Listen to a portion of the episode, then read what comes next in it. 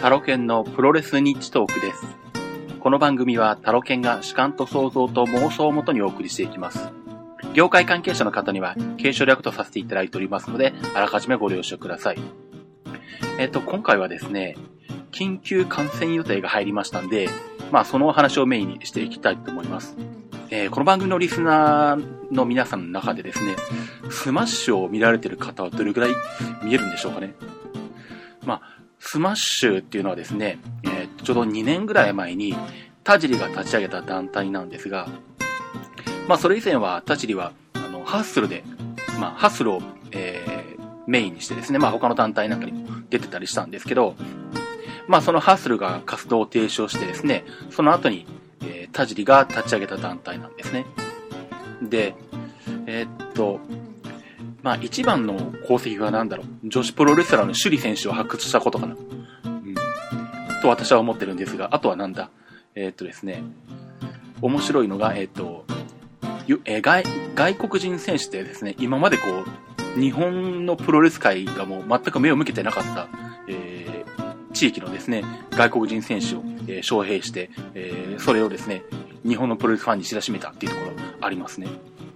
それがまあ、あの、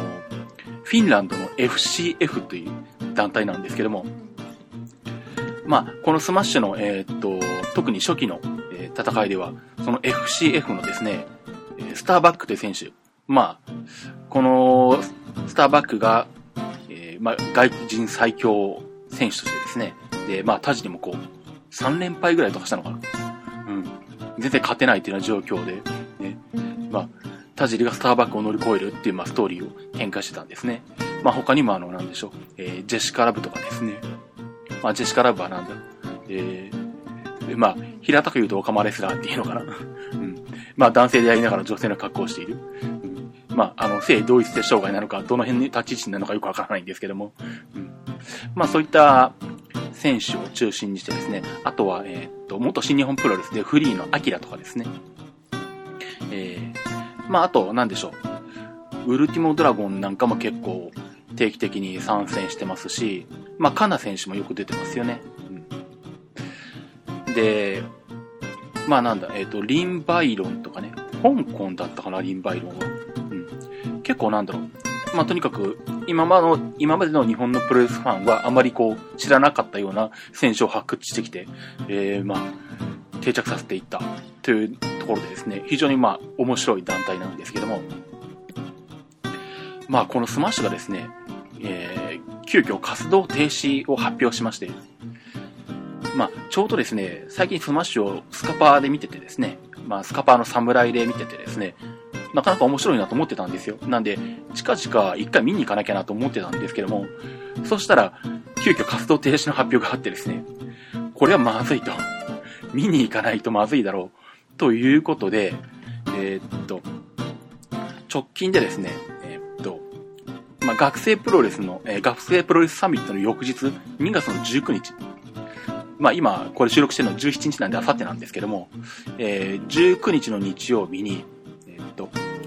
東京ドームシティだったかな？うん。ここで、えー興行がありまして、まあスマッシュ25というんですけども、まあこれを急遽観戦することにしました。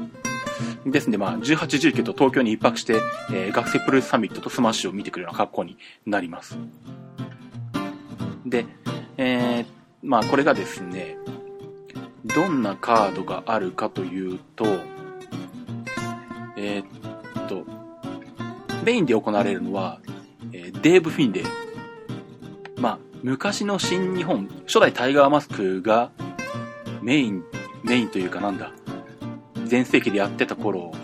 に、やったかなんかそれぐらいの時代の選手じゃなかったかな。まあそのデーブ・フィンレイが、えーって今、スマッシュのチャンピオンベルトを持ってるんですね。で、それに、えー、田尻が挑戦するのが、まあメイン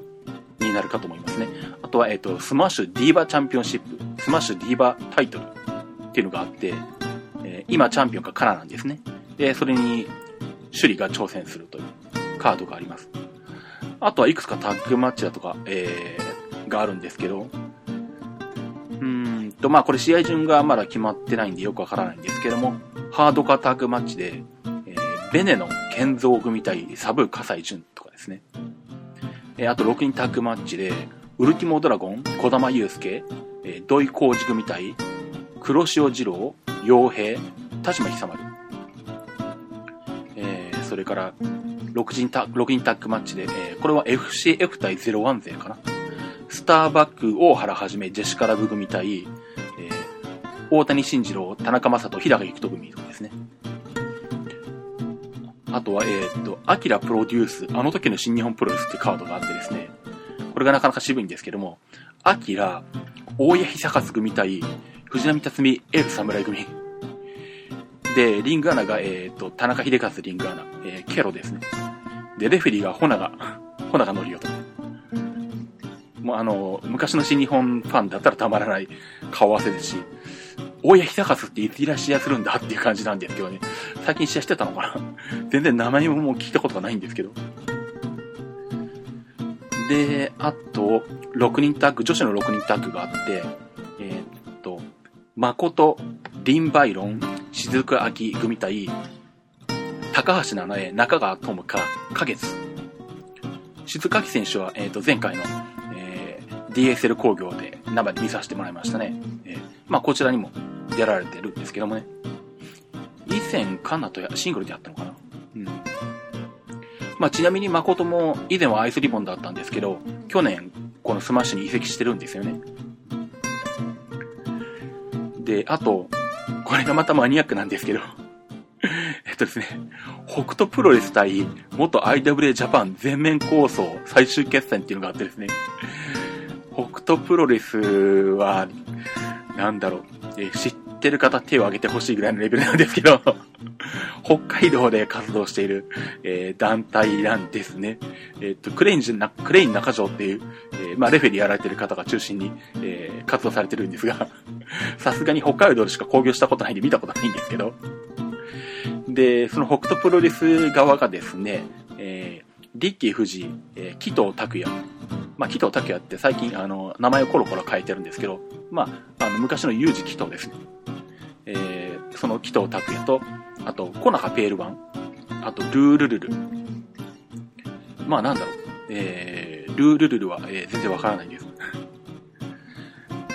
まあ、なんだろう。厳密にどこまで、えー、北斗プロレスなのか微妙な気もするんですけど、まあ、それはそれとして。で、まあ、クレイン中条がレフェリーをして、えー、さらに参加するんですね。で、対戦相手、対戦チームが、えー、元 IW ジャパンになるんですが、えー、増田慶三、山田圭介、平野克美、岡野隆と。うん。まあ、この辺は、えー、なんでしょう。山田圭介というと、今大阪プロレスで、まあ、黒い覆面をかぶってやられてる方ですね。まあ、昔、その昔、大阪プロレスに行く前は、IWA ジャパンの社長をやられたこともあるもんですから、まあ、多分山田圭介で見れることはめったにないんじゃないでしょうね。まあ、岡野隆は、えウィンガーですよね。うん。まあ、えー、そんな、うん、かなりマニアックなカードもあるんですけど、なかなかあの、プロレスマニアのあの、神経をこう、なんでしょう、ついてくるというか、いいツボを刺激してくるカードが揃ってるカードなんですね。で、まあこれが2月19日のスマッシュ25なんですけど、通常の興行、まあ今、これまで行われてきたストーリーラインの興行としては、これが最終興行になるんですね。で、あと3月14日に、えー、まあ、ファイナル興行として、まあ今までスマッシュに登場した、えー、選手たちを、まあ集めた、まあちょっとお祭り的、イベント的な興行をやって、それで、えー、興行は、えー、休止ということになるようです。で、まあ、まさにこのお祭り興行よりもやっぱり通常のストーリーラインでの興行を見ておきたいんで、まあ、急遽行ってくることにしまして、チケットもまあ、えー、急遽取ったわけなんですが、まあ、ちなみに活動停止の理由なんですけど、まあ、スマッシュの代表で、酒井正和さんという方がおられるんですけど、まあ、この酒井さんと、まあ、田尻の間で、まあ、興行のあり方についての見解の違いが出てきてしまったと。まあ、一説には、かなりあの、いろんな選手を呼んでるんで、まあ、費用的な面とかそういう部分もあるんじゃないかって、まあ、憶測もなされてるんですが、まあ、その辺は何とも言えないんですけども、まあ、とにかく代表と、まあ、えー、プロデュースしている田尻との間の、まあ、意見の食い違いがあって、まあ、活動停止となってしまったようです。まあ、非常に残念なんですね。これから面白くなるだろうと思って、本当に楽しみにしてたもんですから、まあでもまあとりあえず、なんとか見ることができるんで、まあ、しっかり見てこようと思っています。で、まああと、前回お話しした学生プロレス、学生プロレスサミットがその前日にあるんですけど、まあ前回ざっとカードの紹介をしたんですけど、まあその中で、えー、それぞれの団体、どこの団体に所属してるかっていう話をしたと思うんですが、よく考えたらその団体のあの説明を全くしてなかったんで、えー、っと、ここでちょっと補足としてしておきます。えー、っとですね、まあ今回の学生プロレスサミット2012に参加してる、えー、選手の所属団体として、えー、まあまず KWA っていうのがありますね。で、これは何の略かというと、慶応義塾大学プロレス研究会。K ってのは慶応の K なんです。うん、まあ、ここの所属は滝川クリットリ選手だけなんですけども、まあ、KWA ってのは、要は、えー、慶応の、えーと、プロレス研究会だそうです。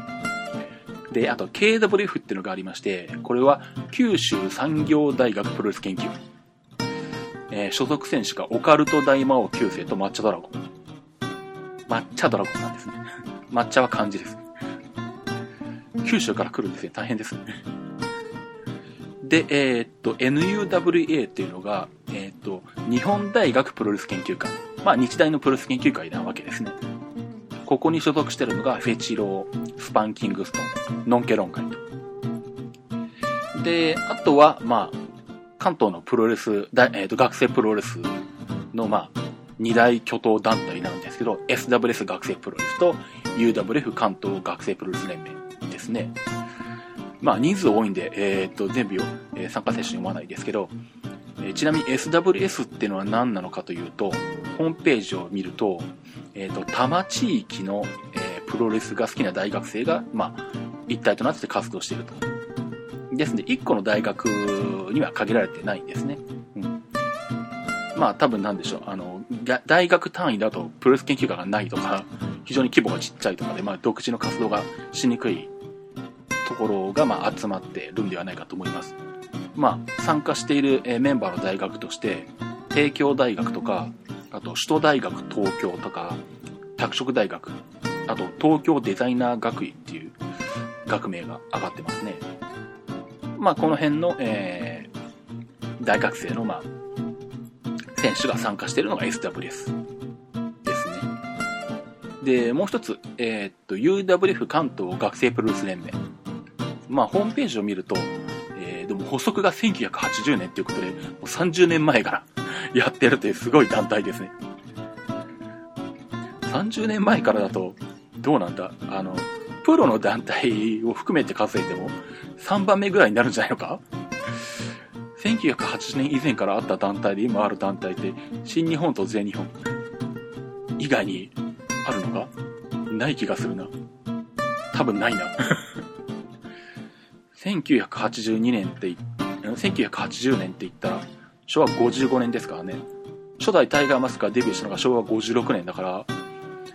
ないですね、他の団体は。だから、学生プロレスと、えっと、プロのプロレス団体と、まあ、合わせて考えても、日本で3番目に古い団体ということになるんですね。まあ、えー、っと、その1980年に、えー、っと、まあ、当時の東海大学プロレス連合の創設者のアントニオ・寺島を中心として、まあ、発足した団体のようです。まあ、この UWF も、まあ、特に、えー、大学を限らず、まあ、いろんな大学の選手が、まあ、参加しているようですね。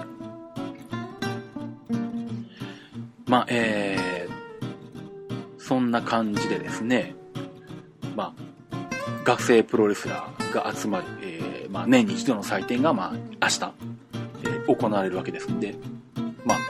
えー、見てきましたらまた、この番組でレポートしていきたいと思います。あとですね、えー、っと、まあ、前回もちょっとお話したんですけども、ちょうどあの、収録してから配信するまでのタイムラグの間にですね、えー、っと、状況が変わったのがありまして、えー、っと、大仁田対初代タイガーですね。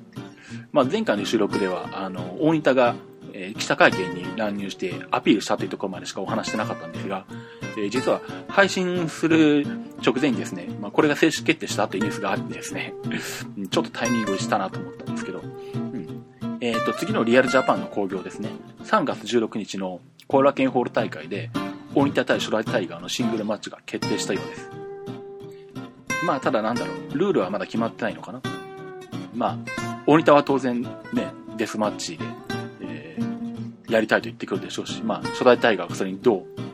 対応するのかっていうところなんですが、まあ、この辺は、まあ、生では見れないかもしれないんですけど、おそらくサンバネなんかでやってくれると思うんで、テレビの方では見たいと思いますね。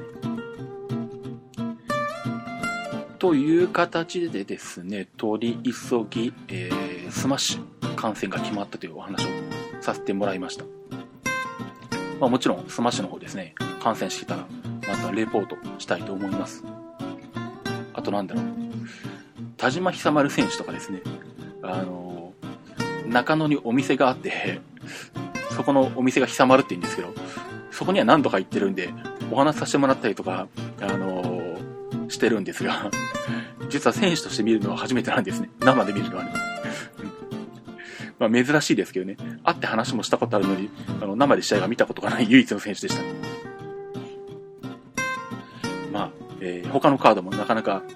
面白いカードが並んでるんで、えー、楽しみです。なところかな。はい。ということで、まあ、取り急ぎ、えー、緊急収録、緊急配信させていただきました。プロレス日読でした。えー、っと、まあ、私、タロケン、えー、ツイッターをやっております。えー、アカウントが、アットマークタロケントークになります。アットマーク、t-a-r-o-k-e-n, t-a-l-k。えー、この番組の他に、鉄道番組の鉄道日トークですとか、えー、IT デジタル関係の IT マイティ、あと、機械体操の番組、体操日トークなんていうのも、まあ、やっております。あと、クリラジの方に出させてもらってまして、えー、毎週日曜配信のトレンドウォッチという番組に出させてもらってます。そこで、えー、私と BJ とコロンさんの3人で、まあ、これは特にジャンルは決まってないんですけども、まあ、最近流行りそうなものとか、新しく出てきた商品とか、えー、まあ、新しいサービスとかですね、まあ、今のトレンドになるものについてですね、雑多にお話をしていますんで、よろしかったら聞いていただければと思います。えー、iTunes Store に登録されてますんで、iTunes Store の方でですね、ポッドキャストのところで、カタカナでトレンドウォッチと検索していただければ出てくると思います。ということで、えー、プロレスニッチトークでした。それではまた。